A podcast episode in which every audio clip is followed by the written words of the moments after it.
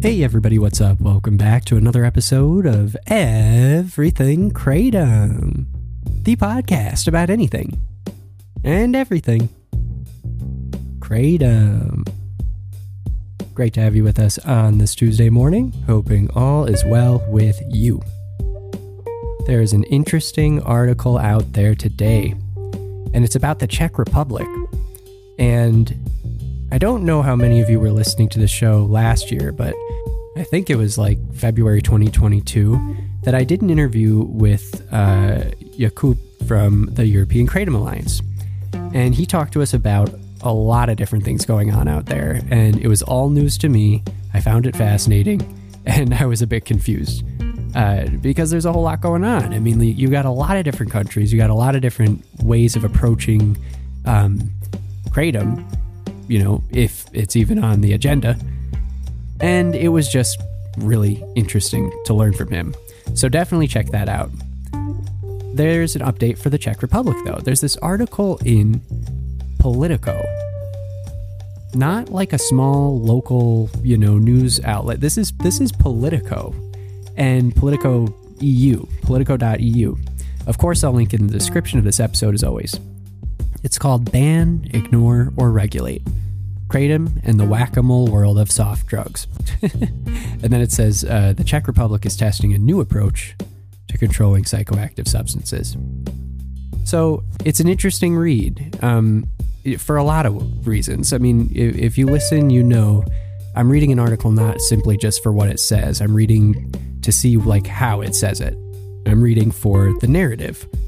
And this is like the first time I'm getting an idea of how Politico is covering Kratom and how they're covering it in Europe and how Europe is seeing Kratom specifically with regards to like its existing patchwork or framework of of drug policy, which is all over the place.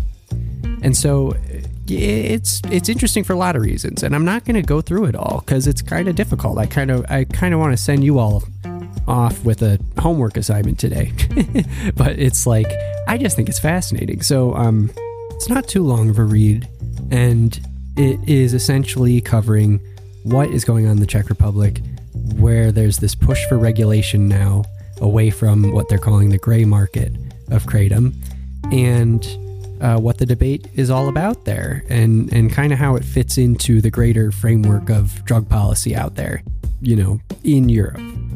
And I think the other thing that's it's actually kind of funny.